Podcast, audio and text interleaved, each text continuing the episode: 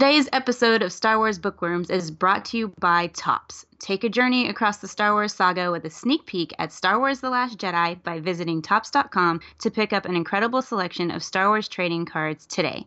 For even more collecting fun, download the Star Wars Card Trader app, where you can collect and trade cards from 1977 to The Last Jedi. The entire Star Wars galaxy is in the palm of your hand. Download for free now in the App Store or Google Play. Hi, this is Vanessa Marshall. I play Hera Syndulla on Star Wars Rebels, and you're listening to Star Wars Bookworms. Enjoy. Even men like Talon Card occasionally make mistakes. This is the Chimera. Launch the attack. Time to go to work. You won't let me get killed, will you? Is that what I was supposed to be doing here? I should have brought my lightsaber. So, Aaron, So, Teresa, did you see my YouTube video? you had a YouTube video? Yeah, I made a porg face just for you. Oh, did you? Oh, did you do a trailer reaction video? I did. I've never done one before, but I was kind of bored and I really wanted to interact with people while the trailer was coming out because like for Rogue One and for The Force Awakens, I think I was podcasting with Steve Glosson, but he wasn't going to this time and so I wanted to do something. So I did a trailer reaction video How did for it go? the new Last Jedi trailer. I think it was okay. I mean, it didn't make it onto the Star Wars show, but Wow, I there's a lot of people it. doing those videos, so. That- I didn't Okay. watch. I actually didn't watch your trailer reaction video. I'm sorry. Well, I'm not one of the that's- clicks. that's how good of a friend you are. I didn't watch But- any, if it means anything. I did. I tend to not. I did watch the highlight reel on the Star Wars show of all of the ones mashed together, but I didn't watch any individual trailer reaction videos. I mean, if you don't want to watch it, you could still click play and then just like do something else. You know, Just so you that get the- get a, you get the a view. would be nice. Yeah. Yeah. Okay. I mean, it, it would be helpful just for my own sanity because I want to feel important. Yeah. Uh, not really. No. Okay. So when did you actually watch the trailer for The Last Jedi? I watched it that night. I didn't watch it live. I was doing something else, but I did get around to watching it later that night. So, Okay. So what? What were your thoughts? um, Biggest. Oh wait, wait. Back see- up. Back up. Back up. Back okay, up. okay, what? Okay. Okay. Biggest like takeaway from it. Go. Biggest takeaway. Okay. Well, I didn't do like trailer reaction video aside. Like that's something I don't think I would ever be able to do just cuz it's like the idea of somebody watching my face react to things is just I don't think anybody really wants to see that. But like my way of doing trailer reactions is through Twitter. So like I tweeted out a number of my own reactions cuz that's just my more a, a form of communication I'm more comfortable with, I guess. But uh, uh, let's see, biggest takeaway. I think my biggest takeaway is I don't believe anything I saw in the trailer. That's awesome. Me either. Like I feel like the entire thing was just this big, this big misdirect. The whole thing. The Um, entire thing. Yeah, more on more than one account. Like I think there are like four or five different things they're trying to make us think that aren't actually happening. Um, it didn't. It felt different than any Star Wars trailer we've ever gotten before. Like darker, weirder, what? No, I just had a different feel, a different tone to it. Like I, I feel like Star Wars trailers we've gotten previously, especially for um, the the Force Awakens, were very. They just didn't give any detail. It was just like, here's this cool shot of X wings. Here's a cool shot of Finn. Here's a cool shot of Rey. But it's like you can't get any context. You don't know what's going on. You're just seeing these cool images and getting really excited about Star Wars. This I felt like they were trying to like give us a little bit of the story. They're like like okay, here this character's going to be up to this. This character might be up to this. This character might be killing this character. This character might be joining this character. Like it's all these like possible plot points. And even if they're misdirects, it's still they're giving away something. Whereas I don't feel like Star Wars trailers previous to this really ever gave away anything. So hmm. That's interesting because I feel the complete opposite. I don't think they gave away anything. I think that it was just all really cool imagery like the Force Awakens trailer. what I do think they did though is they did tie a lot of stuff to Anakin Skywalker and Darth Vader. They tied a crap ton of stuff. There are so many scenes and imagery in there that are directly like reenactments of scenes from the prequel trilogy or other things. Yeah, scenes that were meant to kind of mirror. Yes, I mean there's there's in so Star much Wars. stuff. Well, Yeah. yes, but it but specifically looking at Anakin, Right. you know. So I don't know. I just didn't really believe anything I saw except for maybe that Finn is going to be fighting Phasma and that's amazing. Yeah, that's definitely happening. Which I think actually is my favorite scene from the entire trailer. That the them facing off and clashing weapons was kind of the most exciting, visually stunning scene for me. Oh, see, uh, so mine is when Rey like splits the ground with the Force. And Luke gives her this like, "What?" yeah, it's kind of like, oh my gosh, you know, and then of course it goes right into that line about raw power, but we don't one, we don't know what he's talking about, and even more so, we don't know who he's talking to. I'm going to tell you something very bold What? that may surprise you. Hmm. I don't think I'm going to like Luke in this movie. I don't think a lot of people are gonna like Luke. I don't, and this is a big. As a fan of Star Wars and a fan of the character of Luke Skywalker, I don't think they're gonna go a direction with Luke that me as a Luke fan is gonna ultimately be happy about. I'm okay with it. That's it's not my story. I'm not telling the story. They can tell whatever story they want, and I I think I'm gonna really like what whatever they decide to do. But it's not what I would have hoped for for the character, and maybe it's another misdirect and maybe they're just kind of giving us a version of Luke that's like kind of you know he's not there yet.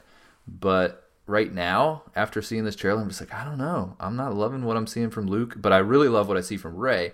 So I'm like maybe the torch is just gonna pass, and I'm just gonna have to become a bigger fan of Rey and lesser a fan of Luke. Okay, so I have a couple of things, and I don't speculate too too much, but I have two kind of big Ooh, ones that sort of are around. Wow. I know, right? That are around Luke. Okay. Okay, one, I think he talks to Force Ghost, and I think that one of the Force Ghosts is going to be Hayden Christensen as Anakin.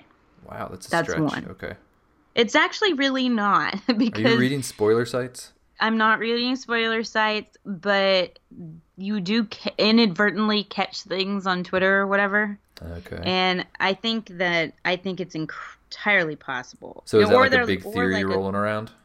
I I would have no idea because I don't get on spoiler sites. I Oh. just happened to see something that gave me a thought that like that could be a possibility, or Qui Gon Jinn, Okay. possibly. Uh, there is an image, and I don't remember if it's the poster, but Darth Vader's helmet lines up directly with the shape of Luke. Like if you look at all the posters for all the movies, there's a looming like Vader sort of thing happening on all the posters.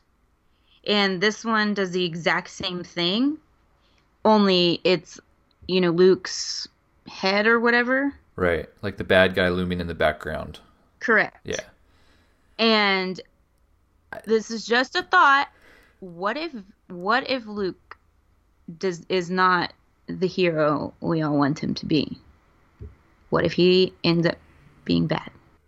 I think it's very entirely possible that Luke will not be the hero we want him to be, but I don't think it's because he's going to turn bad. In fact, I'm very and not this isn't even just a wishful like, oh, I really don't want him to. I just don't think they'll do that. I just it would be an interesting twist, but I think even the fact that they did put him in the movie poster with kind of a more dark visage and the hood, kind of, you know, the black hood and stuff, if they were going to make him dark, would they reveal it like that on the poster? So I think it's just another kind of tease misdirect where they're like, "Ooh, maybe he could go dark." I really don't think there's any possibility that Luke's going to be a dark character. There, we already I have think- Kylo Ren, we already have Snoke. You know, they're the bad guys of the film. I don't. think Snoke's a need to- joke. I don't know. Do you saw how he was? He was uh, dominating. doing what doing what to who oh, that don't- you was- assume was him. It was You- completely him. They you showed a scene where they're both in the same frame, and he is like force something, and she's bent over backwards, and she can't handle the power. You don't know. You don't know. No one knows really. Well- what we'll really have to do is come back to this trailer after we see the movie. and then see how wrong we were about everything. Exactly. No, it, the cool thing about these trailers is it gives you something. It gives you something to think about, something to talk about. I mean, we're really close to, you know, we're just a couple of months away now from actually actually being able to see this movie, which is going to be awesome. But trailer like this, there we can only we can only guess, and there probably are a lot of things that are misdirects, and you know, we'll see. yeah. Now, did you get tickets? Of course, yes. When are I you did. going? I'm gonna do the the special 6 p.m. fan event showing. I just I don't know if it's gonna be worth the extra money I paid for it because they weren't cheap, but I I signed in when the tickets went on sale and I was like I'll go go after those first. And if I get them, I get them. And if I don't, I'll go after a, t- a seven o'clock showing. But I did end up getting them, so I'm gonna do a six o'clock, uh, six p.m. fan event. There's supposed to be giveaways and and all that stuff. So Are you going with a group of people? yeah, small group. Um, I think I got six tickets, eight tickets. I don't know. I, I usually what I'll do is even before I check with people, I just buy like six to eight tickets because I, I know it's not going to be hard to convince people to come see Star Wars with me. So I think I got six. So I'll I'll find five friends to come with me. So what you're saying is you're rich and you bought a bunch of tickets for the fan event, which were not cheap. no, not rich, but yes, I did buy a lot that were. Are you going to ask for reimbursement? Yes. people have to pay for their tickets. Well, we got tickets too. We're going Thursday night. We have to go later because my brother and Greg both would go, but they don't get off work until late usually, so we can't do early shows. So, I think it's like 9:30 or something for the first one at a Regal Cinema. And I actually got a free poster. I need to redeem that code. And then we also have tickets for the Alamo Draft House on Friday night as well. And then just as of a couple of days ago, a friend of mine from the My Little Pony Jedi is coming to Austin because she is from here originally, and she wanted to go. And we were looking at the Draft House. The only things available on Saturday were 8:30 in the morning or 12:30 at night Oh wow. for a group of a you know a decent size of people some of her other friends so we're going at 8:30 a.m. so I will see it Thursday night Friday night and Saturday morning A breakfast showing. at breakfast showing That sounds similar to what I did for The Force Awakens. I actually have not purchased anything beyond just that initial showing, but I probably will try to do either a Friday or Saturday showing as well. So. Well I hope this movie doesn't suck. Let's just put it that way cuz I'm going 3 times. Committed. All right well I do have to talk about one part of the trailer that I know was really your favorite part. You just don't want to tell anybody. Oh gosh, it was the porg. There's so many things be, I could wait, say. to be to be honest, I wasn't expecting to see a porg in this trailer at all. I I wasn't either. I really I was wasn't. expecting and to see maybe Rose, or some more Poe, or even some more Chewbacca. Poe had a great line though. He He had did. a really great line. Yeah, I just felt like there's a lot of things they could have showed, but no, they gave us a Porg. They did give us crystal foxes. Yeah, Crystal Foxes. Those are cool. And I am curious about them. But the scene with the porg was interesting because I wasn't expecting it, but at the same time, weirdly, unconsciously, I have been wondering why my toy screams. You know, my porg toy? And I hadn't really been able to figure it out. I'm like, is that just the noise they make? Because it also makes other noises, like little cute small noises. Now I know why. Because one of them gets stuck in the falcon and he gets scared when they're when Chewie's flipping around the falcon and he screams. See, I just saw it more as he was doing his best Wookiee in- imitation, like Chewbacca Oh, does his I mean- roar, and then the Porg is kind of like trying to be like, like his buddy. Yeah, maybe he's like a little dog, you know, that wants to be like tough and big, and he has his new Wookiee friend, and so he wants to follow along. Right. And he's like, maybe he's like secretly saying, "Let's do this" or something in Porg speak. Maybe, yes. I Yeah. and just for the record, because I know we talked about this before, and I don't know if I explained myself well. I don't dislike porgs. I dislike all the attention the porgs have gotten. I'm cool with porgs. I think I'll probably like them in the movie. They're going to be funny. It'll be comedy relief. I just don't understand the hype. I don't know. It's something for people to get attached to because we haven't had anything. You it's kind of like how BB-8 was, I guess, for the Force Awakens. Yeah. But at least BB-8 was kind of like a main character. But I don't know. I just feel like that's probably the porg that Chewbacca's going to eat. He's not and- gonna eat a porg. we'll, we'll see. We'll see. Depressing over here. Jeez. He's not gonna eat a porg. Sorry. Sorry, sorry, sorry. I We'll don't see. know. I don't know. But All right. Well, moving off of that, Star Wars Rebels officially started today. We are not allowed to talk about it though as we record this because Aaron hasn't watched part two of the Mandalore arc. What's that called, by the way? Do you know what the episodes are actually called? I really don't know what they're called. the titles of the episodes? Yeah. No, not off the top of my head. Uh, We know that it's the Battle for Mandalore. We know from the end that of season three that Sabine was wanting to go back and help her family. Now, I'm not going to talk too much about it here either because I know some people probably haven't seen it, but we did get to see the first episode of season four at Star Wars Celebration Orlando. And then my first time viewing the second episode was last night around 4 a.m. And I couldn't sleep. I, I'm not crazy. I didn't just wake up at 4 a.m. to watch it. It was just all by accident. Although I probably am crazy. So I did watch it and I cried a couple of times, Aaron. Really?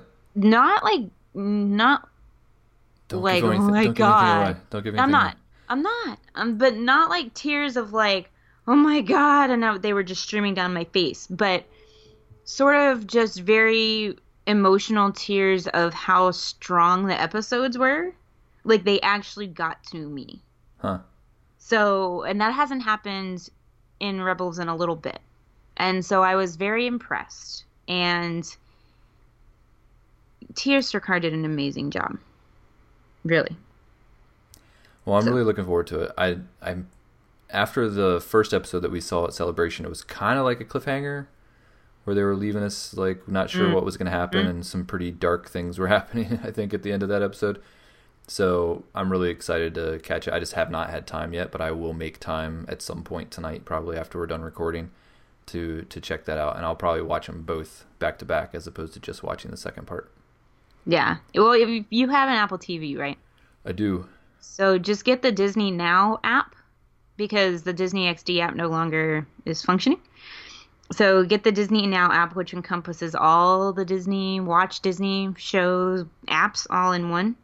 And they have all of it on there. So Oh. you can watch them back to back. That's good information. I did not realize that Disney XD app was no longer working. It is no longer working. You need a Disney Now account, and then you can pick all your favorites on it. It's kind of cool. So like you can pick Freemaker Adventures and everything else that you like, Spider Man, uh, even like kids like the shows your kids like and stuff. You can favorite all that stuff. It's very cool. Very cool. But if you want to hear us really talk Rebels, you can listen to Disney Vault Talks Rebel Yell. We are going to be recording our reactions, and Aaron will, he's a part of our Jedi Council. He will be on that episode with us as well. So we'll make sure in our Star Wars Bookworms Facebook group and on Twitter to post that episode when it is available. All right. Yay! And there was just one news item that I wanted to mention before we jump Oh, into can I say it? Can I say it? before we jump into our book review. Yeah, go ahead. we are getting two non-canon characters that will officially be canon now because Ron Howard said so, named Tag and Bink. I don't know anything about these guys. Two of the Like, you sound are- very excited. You wouldn't know. Tag and Tag and Bink. I don't know. I like their names. Tag and Bank. Yes. Um, Tag and Bink. un- unexpected. I mean, if you were to guess what uh, characters maybe from the old Dark Horse comics might be the first to get brought into the official film canon. I don't think these two would have been at the top of anybody's list. But I mean, are they important or are they no, prominent? Are they like basically there was crap? Like what are they? With the Dark Horse comic run, there was a short series. I think it was called Tag and Bink are Dead. So it was it was this series that was basically these two characters that were just kind of background characters, but they went through all these crazy events and ran into the main characters throughout. So kind of like what was happening behind the scenes that you weren't noticing. Um, they did a couple different like standalone issues. They were part of the Star Wars Tales run, and then I think they collected all of their stories into one, you know, one book that you can actually get through Marvel now.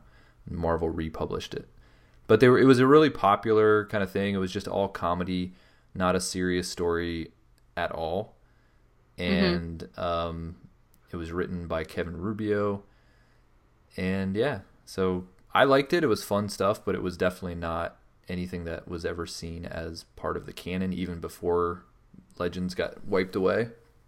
It was always just supposed to be kind of a fun side story. So Tag and Bink, uh, but they, you know, they had they had their fans, and obviously the filmmakers of the Han Solo movie were fans, so they slipped him in. Now I don't know if we can expect anything more than a background cameo, but it is kind of cool that they made it. Well, the one thing I did find is that Jon Kasdan, who, you know, is Lawrence Kasdan's son, he said, I'm a huge fan. This is on Twitter. He said, I'm a huge fan and had to get them in there and then had to play it myself with Toby Hefferman to do it justice. So Jon Kasdan is playing Tag, and the first assistant director, Toby Hefferman, is playing Bink. Hmm. Yeah, when I saw it come across Twitter, I had I did a double take, and I, and I was actually thinking this can't be real. I thought it was just somebody joking around, but no, it was actually Ron Howard that that posted this thing on Twitter. So I mean, who who else would be uh, more legit than that? So I kind of hope they get at least like a named cameo, so you don't just see them walk by and then people in the know are like, "Oh, that's Tag and Bink." Like if they actually say the names Tag and Bink in the in the movie, that would be pretty cool. Yeah. Yeah, no, that would be awesome. But yeah, so tag and bink. I don't really have anything to, to add. I mean, tag, tag and bink. I mean, I don't know who my favorite's gonna be. Bink, maybe, because his name's names. Bink. I really, I don't know what to do with this. It's cool though, but you know, maybe like a trailer or a poster or you know what I think? I think that the Han Solo movie is being completely reshot. That's what I think. it seems to be taking a long time for he only had to do like the last act. Yeah, it it is interesting all that's going on around that movie, but I do like Ron Howard. So do I. And he seems like he's really having a lot of fun with it. I like how he's posting this stuff on Twitter. We've gotten a lot of little little teases here and there, but nothing too crazy. Uh, but just enough to keep us interested. So I, I think whatever the finished product is going to be, no matter how rocky the road is to get there, I think it's going to be a fun movie, and I'm I'm actually really looking forward to it. You're so positive. Yeah, I try to be. All but, right. Well, let's take a minute before we get into our discussion of Inferno Squad with a little note from our sponsor.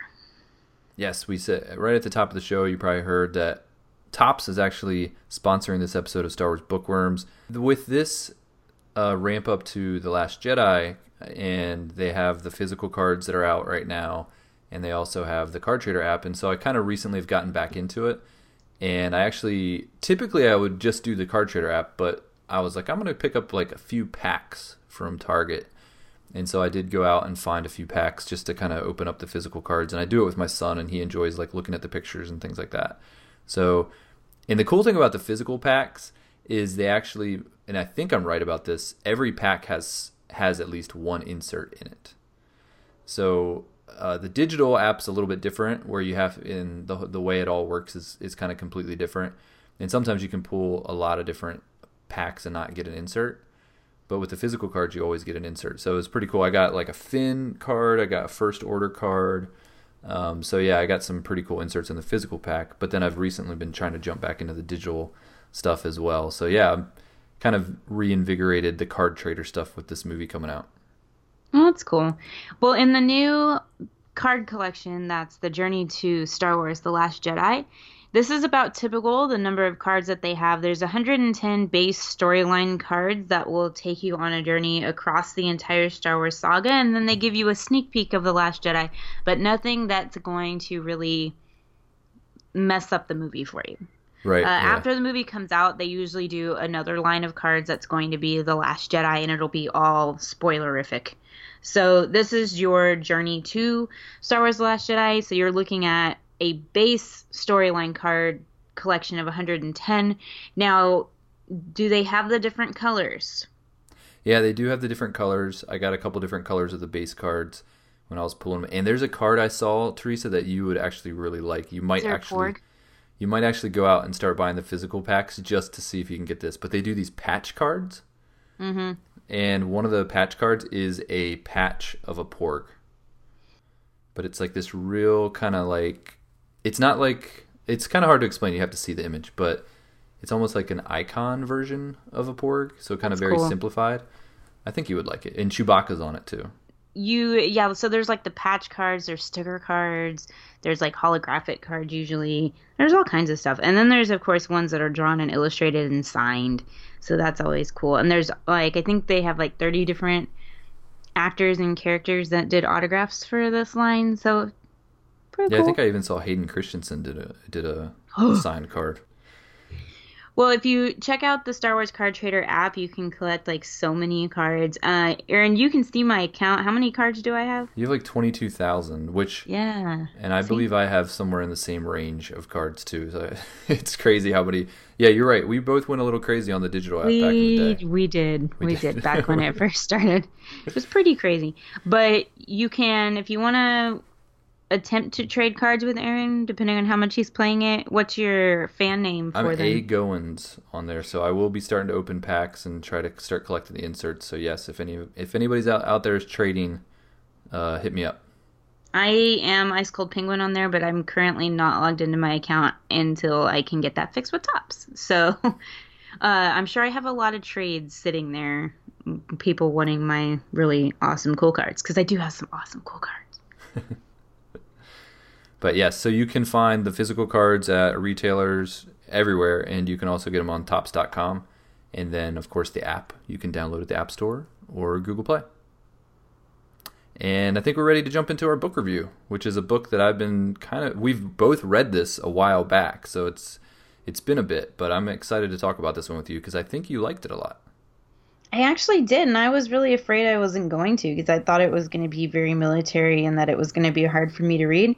Turns out, nope, I like it. You like it, yeah. So this is uh, Star Wars Battlefront 2 Inferno Squad, and publisher was Del Rey, author Christie Golden, and this was released July 25th, 2017. So it's been out long enough for us to talk full spoilers, so we will. And there are some spoilers here. Um, And we have the publisher summary here. Can I do it? Do you really want to do it? I don't know. It's, I, you usually do them, so every once in a while it's nice.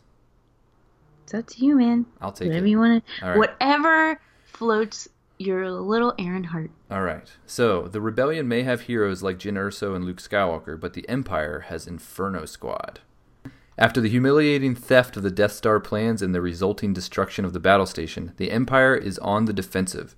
In response to this stunning defeat, the Imperial Navy has authorized the formation of an elite team of soldiers known as Inferno Squad. Their mission infiltrate and eliminate the remnants of Saw Gerrera's partisans. Following the death of their leader, the partisans have carried on his extremist legacy, determined to thwart the Empire no matter what the cost. Now, Inferno Squad must prove their status as the best of the best and take down the partisans from within. But as the danger intensifies and the threat of discovery grows, how far will Inferno Squad go to ensure the safety of the Empire? Dun dun dun. So, um, the first Battlefront book, which was Twilight Company, completely different feel than this book. Yeah, and it was written well, just like Christie Golden wrote this very well. Alexander Freed did a great job, but it was much more military, which is why I thought this one was going to be like that.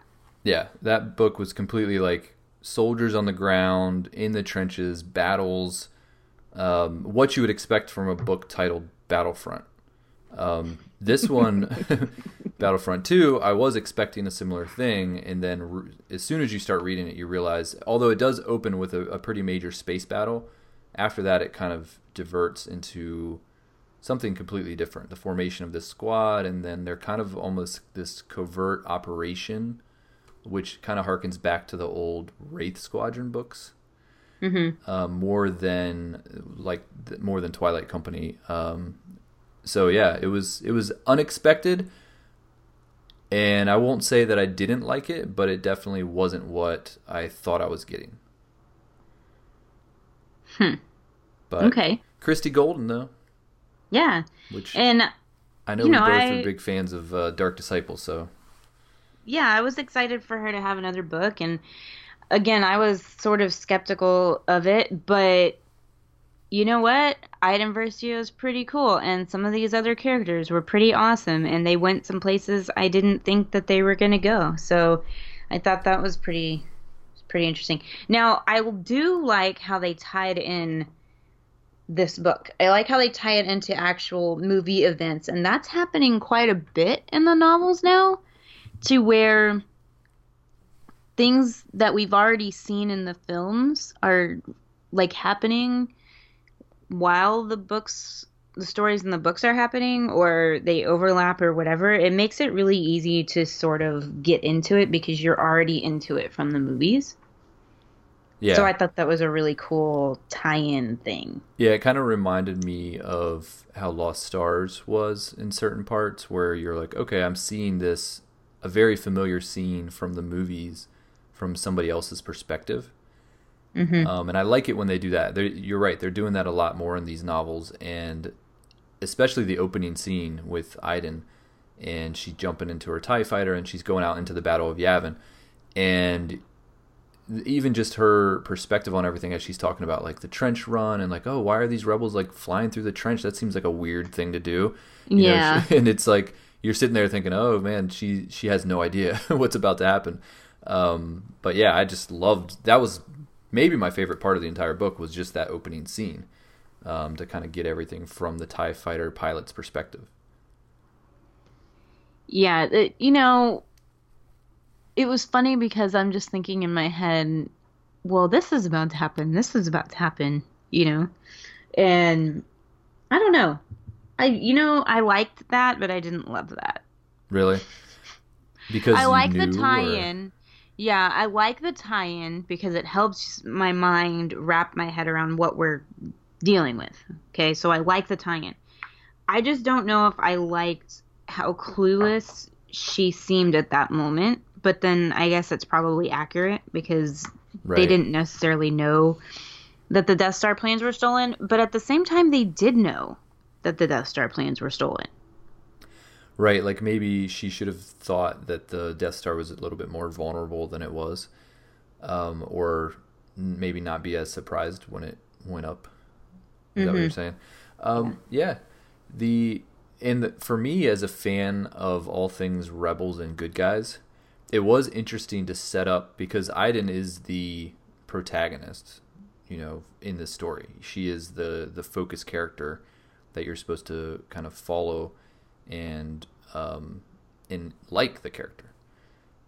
But the entire opening scene where she's going around shooting down X-wings and Y-wings and taking a lot of pleasure in it, I was like, I hate you. I hate this this girl. Like I do not like her at all. I don't want her to even live through this battle. You know, as when the Death Star blew up and there's all these pieces of the Death Star flying around and she's talking about how she's going to die. I was not going to be upset if she did. Mm-hmm. Because she was to me, I, she was imperial. She was the bad guy. Um, and I know that the, that's you're supposed to read it from the imperial perspective and and see it from their point of view, but I was having a hard time with that, especially in this opening scene, because I was thinking, man, that that was like a rebel pilot she just killed. Yeah, it is kind of hard, but we have been getting a lot of these imperial viewpoint books, so I feel like we should be used to it. Yeah, it's definitely, and you knew what you're getting into with this book anyway, so it wasn't like I didn't know that was going to be what I had to read, but it was still, especially in the opening scene, a little bit hard to wrap my head around. Um, and I don't think it ever went away for me in the book. As I'm reading it, I never got on board 100% with this character because I could never get on board with who she was fighting for.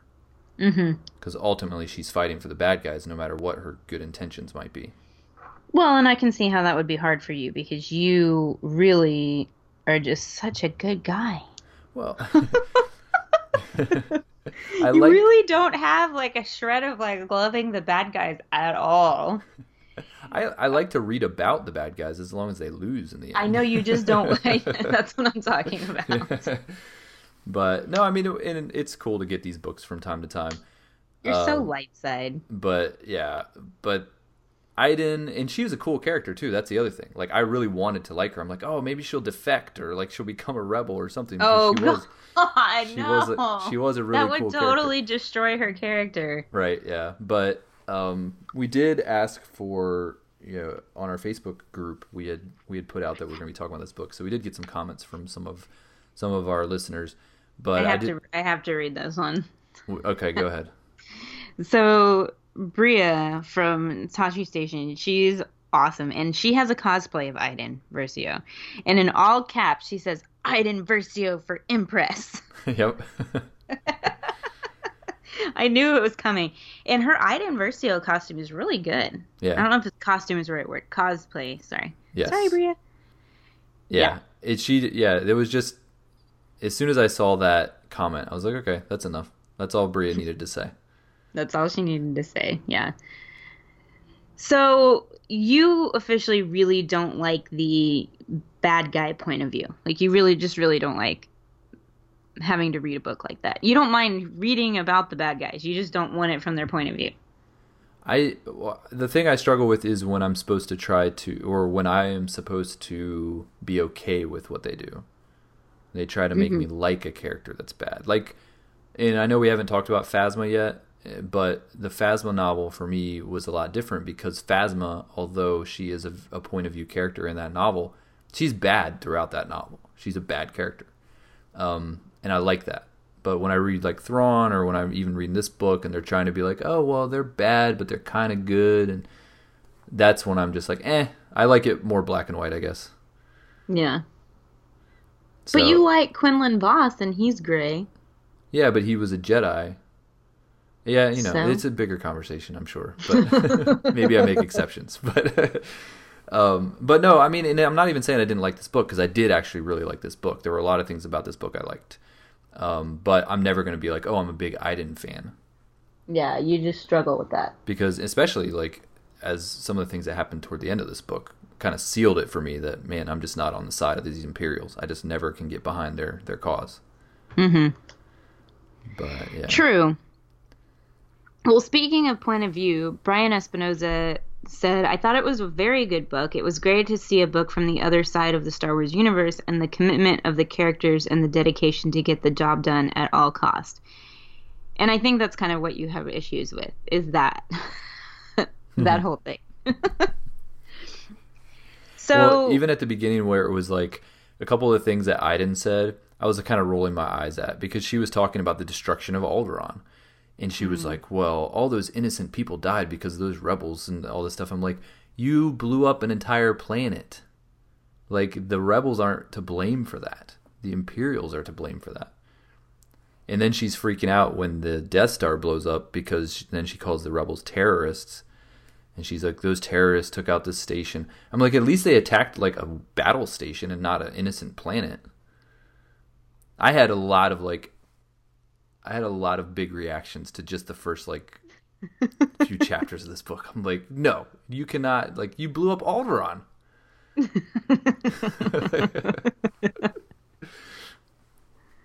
oh, that's funny. All right, well, let's talk about some of the tie-ins with this book to other things. So there's actually an article on StarWars.com that is 10 things we learned from Battlefront 2 Inferno Squad. So one of the first things talking about tie-ins, Iden's mom, Zeehay Versio, was an artist known for creating propaganda for the Empire, and some of her art can actually be seen in, or is mentioned in Star Wars Propaganda: A History of Persuasive Art in the Galaxy and a Hollow HoloNet news special report um, from Alton Kastle. So that propaganda book ties in. Nice. That's cool. Pretty cool, huh? Cool information. Cool. I did not know that. and then Star Wars, the Star Wars Annual number one, took readers inside Arrth-Eno prison complex on Coruscant, which is the Imperial prison. So that's actually um, another tie-in from this book. Now they do mention Jedha in Inferno Squad, but they mention it as like this thing that happens. It was, you know, like an accident they don't actually talk about the fact that it was like the first test of the Death Star. And I thought that was interesting that they didn't or that they mentioned Jedha to begin with. So cool tie-in, but I guess they kind of have to because they were talking about Saw. Yeah, they did talk about Jedha, and and they talked about Iden was talking about how she was happy to see the traitorous Jedi group or whatever um, taken out, and then mm-hmm. she was talking about the Kyber temple being taken out and how happy she was about that as well. Mm-hmm. Yeah, and so they called it a mining explosion. That's what I, they called it. I believe that was the the official word of what happened there, but I think Iden does refer to it um, like she was in the know of what really happened.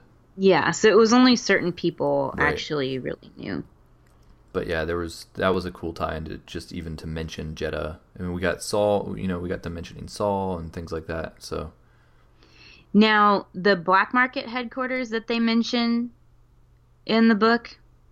So to get themselves in with the partisan group known as the Dreamers, they have to put one of their members, Seyn, on Ator's hub. She's the slave. So what's Seyn's last name? Seyn Marana. Marana. So Otor's hub is a space station that was introduced in the Clone Wars, the Sith Hunters in uh, Legends. So that's where it was originally put in, and then it also makes an appearance in Dark Disciple.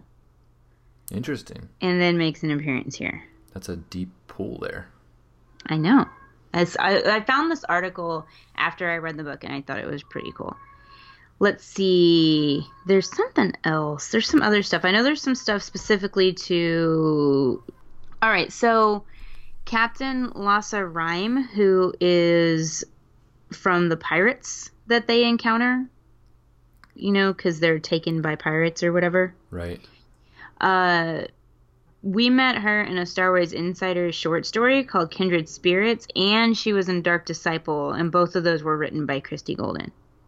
So oh, she's nice. kind of tying in some of her other characters. There's a family of Kagi warriors in as part of the Dreamers partisan group, and their first appearance of the alien species is in Star Wars: The Clone Wars episode Bounty. And they were also in Marvel's um, in the Kanan comics as well. That not those specific ones, but the right. the species itself. Right yeah, they were a pretty pretty big part of the the Dreamers group, which the Dreamers group in general was just kind of an interesting thing because it was not the Partisans, but kind of a continuation of the Partisans. Mm-hmm. And we got to know the Partisans really well in Rebel Rising. Yes. Before Saw is dead, um, but we're but we and we also got to see Staven, who was a big part of Rebel Rising because he was part of Saw's group. Um, right. Um, but then he went off and started his own thing called the Dreamers um, pretty small little group, and the the Inferno Squad ends up infiltrating them. But that's when the book kind of starts to get really interesting. Yeah, that's that's probably the best part of it is when you get to there. And Staven actually mentions right.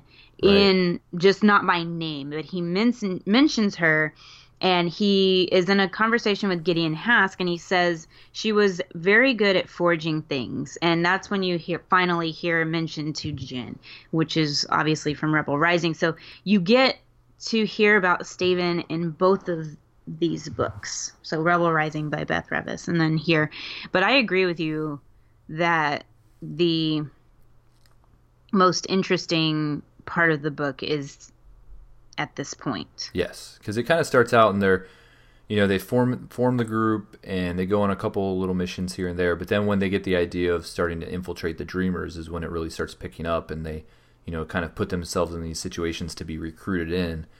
Um, and then you get to meet the different characters in the Dreamers, and it's it's this is where you kind of get to see because the dreamers aren't really the rebellion you know the, the partisans mm and the dreamers they're kind of an offshoot you know they're still fighting the empire but they're not like officially joining the, the rebellion so whereas the rebellion might kind of you know be a little bit more careful and you know hold back on some of their tactics like these guys just don't care about you know kind of the collateral damage mm-hmm. which we got to see that in rebel rising as well um, so that was when I was really starting to get interested because I'm like, wow, this feels like almost like a sequel to Rebel Rising.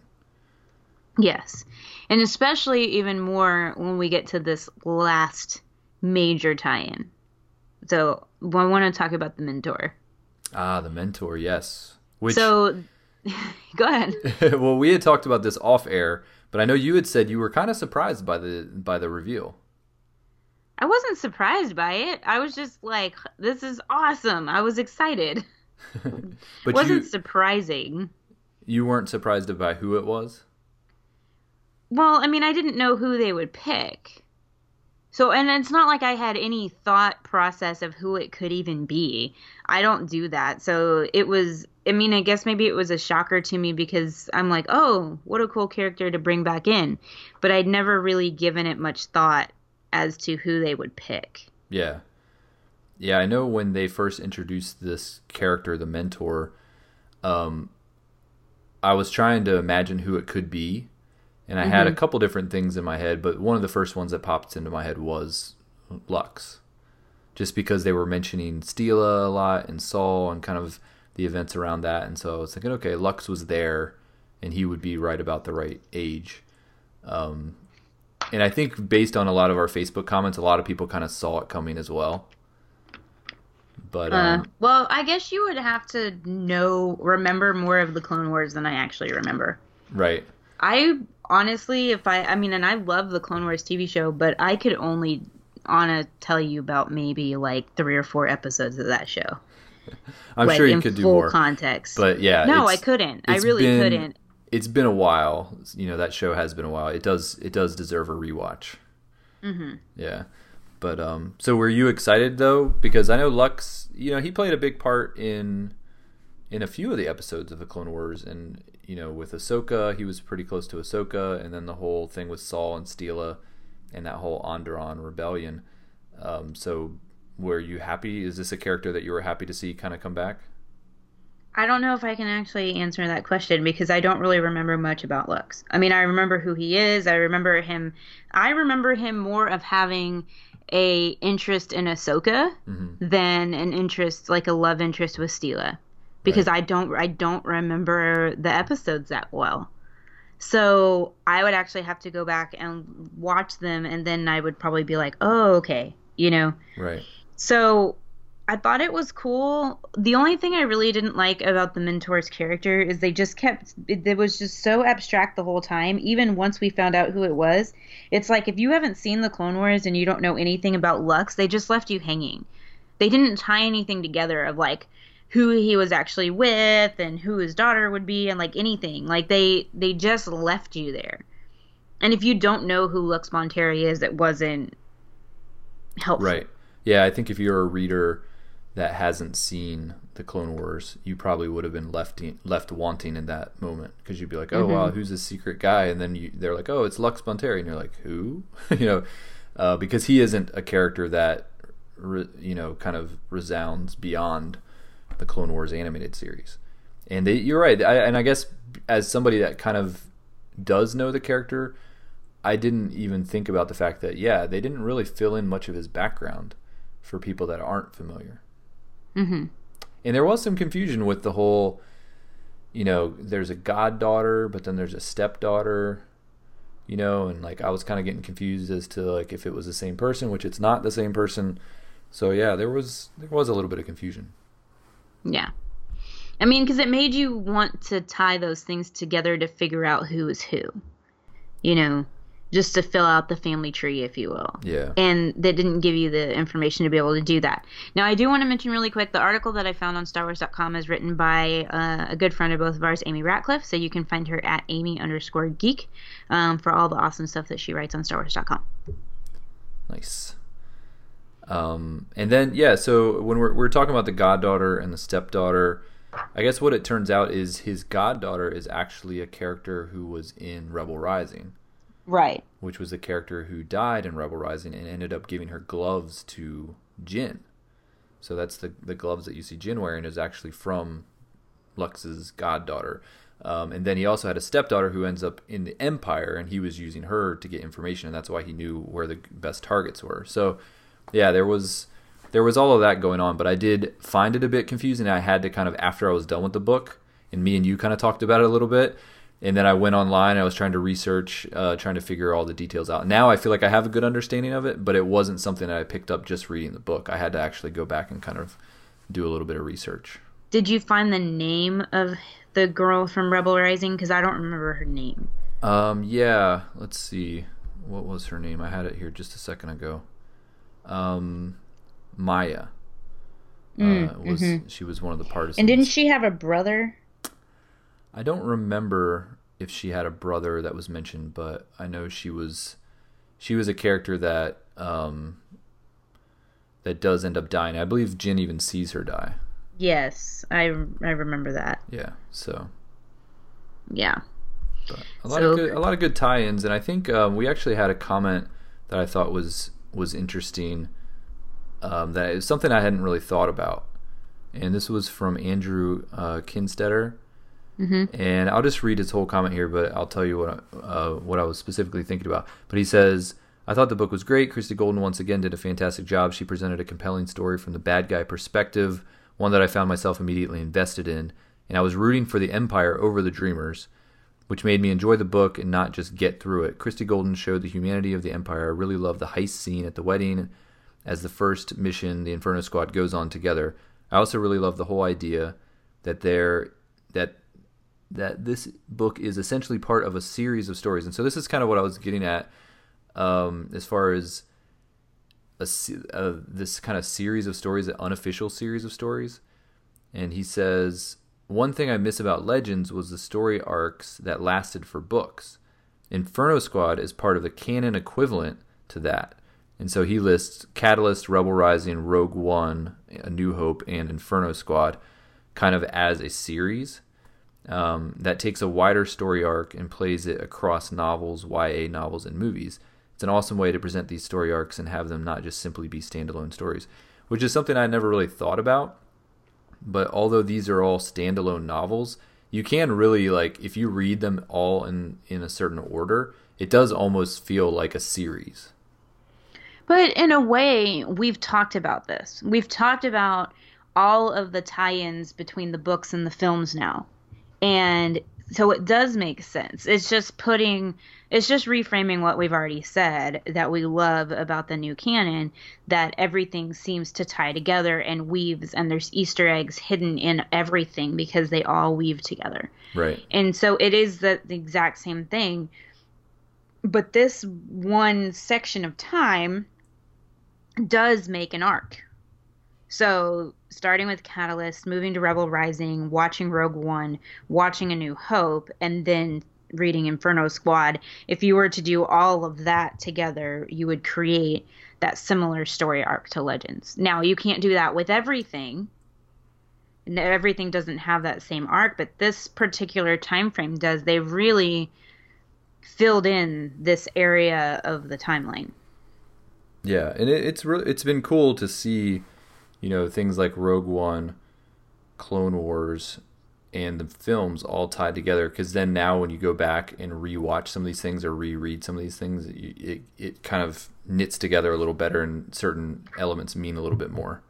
Right. And for us you know obviously that are doing star wars bookworms and for you guys that are listening you're all book fans. But i can also understand the frustration that is out there in star wars fandom about the fact that like if you don't read the books then you're basically lost because they don't in some of the movies and stuff like they're not filling in you know you have to piece it together yourself.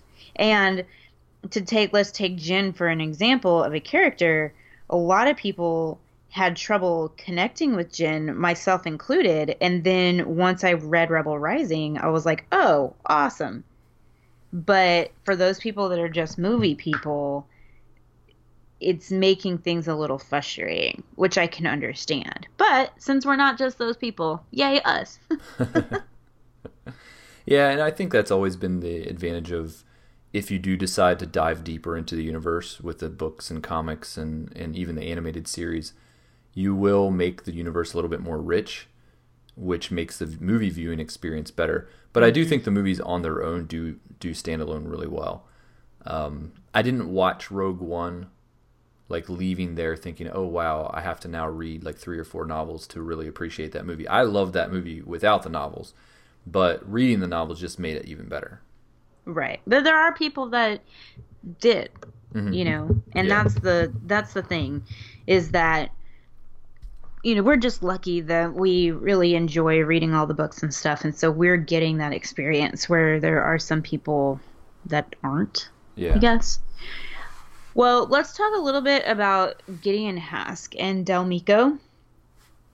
So I started off really liking Gideon Hask and wanting there to be like love interest between Gideon and Iden.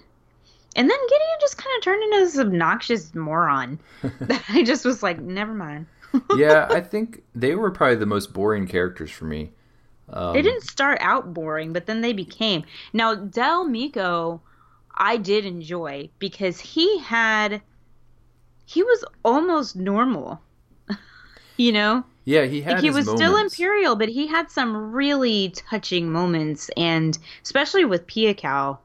Yeah, exactly. Um, his his relationship with Pia Cow and kind of his interest in the research that he was doing, um, made made Del Meeko a more relatable character than I got from Gideon.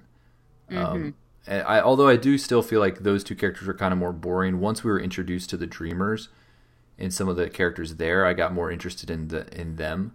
And I was and I always thought Iden was really interesting, so I liked her throughout. But these two guys were kind of just there. I was like, eh, you know, not neither of them really stuck with me that much. Yeah. And then what happened? So which one? I'm forgetting now the details on kind of how it goes down at the end. Um, was it Gideon that just basically killed everybody trying to impress Iden? What? At the end, when when he kills like all the dreamers that were left. No, I think that, that they it was well, I think it was Gideon, but sort of a combination of Gideon and Del, but definitely Gideon. He it's not I don't think he was trying to impress Iden. I think he was just like I've had enough of this. Yeah, and it maybe you know, impress isn't the right just, word, but he let's was just get rid of everybody, and he just like kills off everyone, which was definitely not the plan. I don't think Del necessarily agreed with that. I think part of it might have also been retaliation for Seyn being killed at the hands of Iden because Iden kills her. Right, but not like almost like not on purpose. It was like accidental, but Seyn... it wasn't accidental. It was it was on purpose, but it was on purpose for the mission. Right. Yeah. Yeah. It was all like at the end. It got pretty tragic, and even like it, like a character like Pia Cow, where you were like, oh wow, this guy's just trying to like do sciency things, you know? He's, yeah. and then he dies, and you're just like, oh man, like I would have liked for him to maybe get out of that situation. So it got it got pretty dark and tragic toward the end. There was um, no way for any of those any of the dreamers to get out of this situation. Right. I mean, they it wouldn't have done them any good. Yeah, it just was. I kind of felt bad for certain characters that I didn't feel like necessarily deserved it. Like when somebody like Staven dies, you're just kind of like, okay, he knows what he knows what he's signed up for, and you know, it kind of just happened. But somebody like a Pia Cow is just like, oh man, that sucks. It did. Now, the death of Lux was very interesting because mm-hmm. Iden sort of drug it out in order for her to gain understanding, which I thought was really interesting. And I really like that about her character. And she did what needed to be done, but I don't think she really wanted to do it. I don't. Well, I don't think she killed him. Mm. I think they leave true. It, I think they leave it a little bit open ended. That's I think true. They definitely they do leave it open ended. Lead it to a point where you're thinking she's going to, but then at the end they they give a little hints as to the fact that he may have still lived. And I think if this book sees some sort of uh, continuation, I think we may see some more Lux. Yeah, it's very possible. You're right. I'd forgotten about that. That there was. I think she confides that in Del, doesn't she? Yeah, I don't think they like straight up say it, and I even tried to like research it a little bit to yeah, see. she, they didn't straight up say it, but she says but something she to him. Yeah. She yeah. definitely hints at the fact that she might not have actually. We know she pulled the trigger, but we don't know if she actually shot him. Well, she did. It just might have been on stun. right, that's true too. Um, shot him in the leg. well, she probably stunned him, but yeah. So I mean, in the end, I really, I did really like the character of Iden. I think she was really well written. Um, I liked yeah, she was really fleshed out. Some of the her. conflict that she had, you know, with her father and and the stuff she was going through with that. So I I really did like her character a lot, imperial or not. Um, I thought she was a really well written character. So let's read some of these comments that we have here. So John Liang said, "Absolutely love the book. Only wish I hadn't seen a promotional poster for the game beforehand for Iden's team that only included her and a certain number of other characters. Wound up being a spoiler. Still a great book though. Can't wait to try my hand at the game. Does the game happen before or after this? So the game happens after, so I could see what he's saying. Although I wouldn't have just assumed because only certain characters were on the poster that that means everybody else dies. Um, I still don't. I wouldn't have necessarily seen it as a spoiler. But once you read it and see, okay, now I know why only these three are left. Um, but yeah, I, so I can see what he's saying, but at the same time, I wouldn't have seen it as a spoiler. Yeah. All right, I'm to read Amanda Reynolds. This was one of those books that I really didn't get into until the second act. As soon as they went undercover, things got interesting and I got invested. Right away, Seyn was the character that I connected with most and was the character whom I was most invested in, making what happened to her all the more heartbreaking.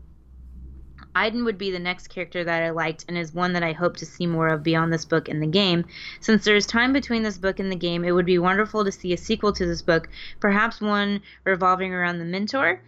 By the way, I totally called who he was. Did you know before it was revealed? So we've kind of already covered that. I definitely didn't call it. Uh, I know, Aaron, you, like we just said, you had kind of, that was one of the names that was bouncing around your head what happened to Seyn because she was so young and she saw the death of somebody that she was starting to see as human and as a real person, she actually probably even fell in love with him, was so hard. When she gave herself away by responding in other languages, I was like, oh, well, crap. Uh, I was just like, geez. yeah, You know, oh, so hard. yeah, definitely. And even the whole, the whole scene where they were trying to bomb like a school.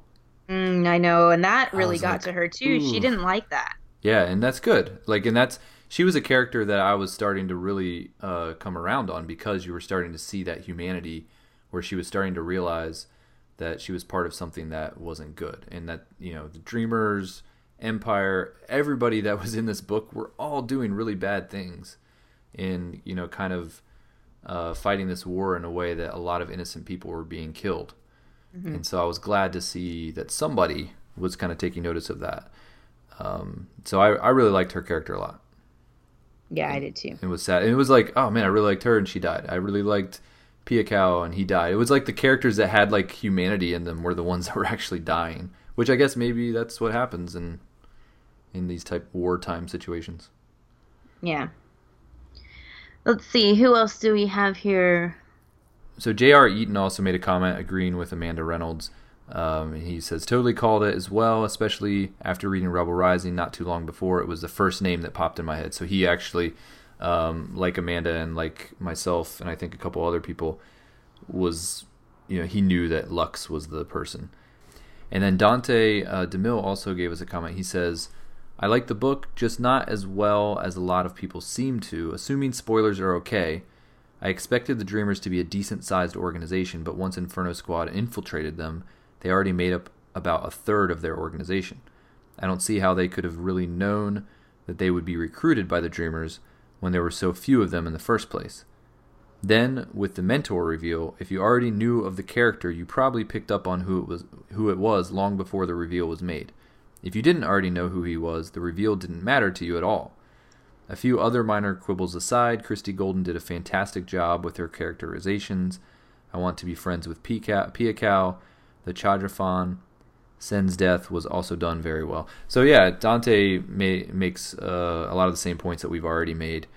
Um, but his thing about the Dreamers and thinking that maybe they were a bigger organization, I did think that the situations that brought um, Inferno Squad into being recruited into the Dreamers were a bit convenient.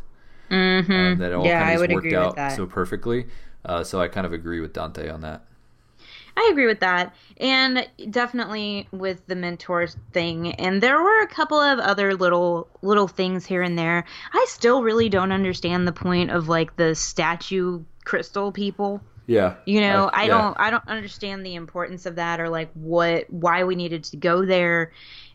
I it wasn't made very clear to me at least to understand what that was all about.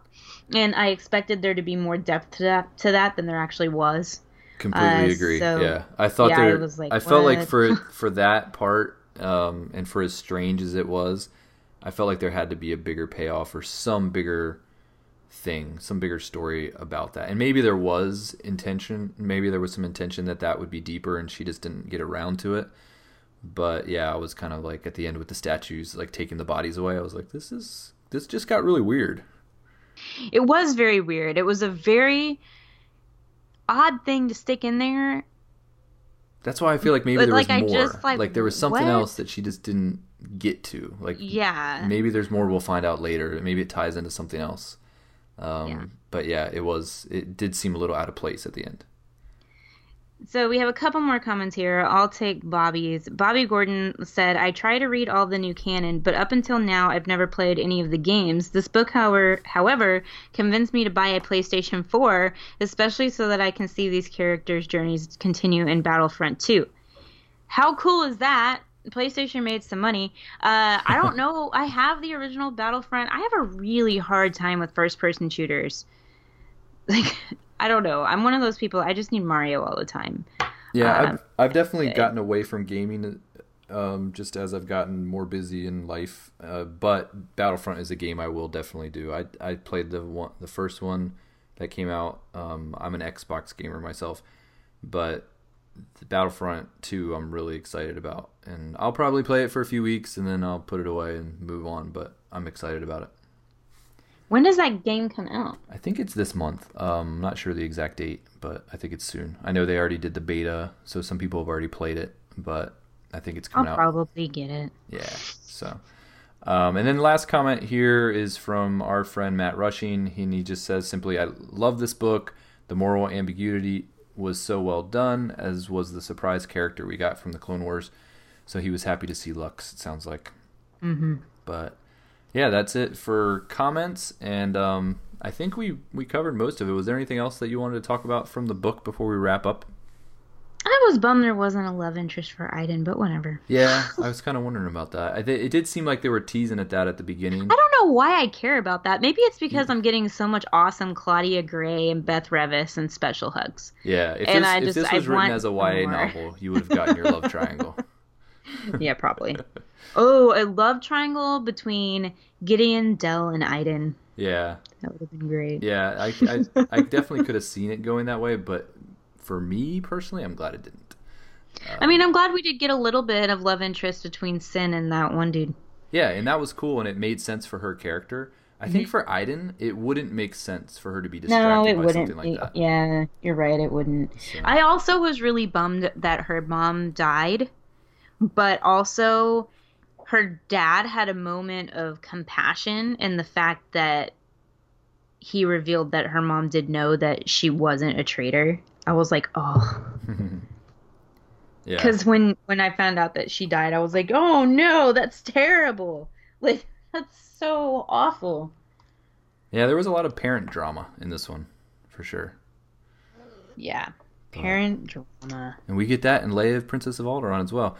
There's uh, not really. It's parent drama. it's really not. It's just the realistic world of a 16 year old girl. I mean, come on. With are you talking about Princess of Alderaan? Yes. Uh, we'll talk about that when we cover that. But yes, there was a lot of drama. it's not parent drama. Oh. We'll discuss. Oh, we will words. discuss. We, we shall discuss. But for now, we're going to end this episode of Star Wars Bookworms. Um, the we do have coming up though. We are going to review Leia, Princess of Alderaan. We're also going to review the Darth Vader comic. So our next two episodes we actually have mapped out. So these aren't like we might do it if we feel like it, like we usually say. We're actually going to review those two things next. Committed. What? But you can always find us on Twitter at Star Wars Bookworms. You can email us starwarsbookworms at gmail.com. Facebook, facebook.com slash Star Wars Bookworms. You can join our Facebook group as well if you'd like to. Send us a request and we will get you in there. Just make sure you answer the questions because I have had to delete several requests because they've been sitting there for a while and people haven't actually gone and answered the actual questions that you have to answer to get in. Yes. And you can find us on iTunes. You can also leave us a review over there. So if you listen to our show and you enjoy it, head over to iTunes and leave us a nice five star review.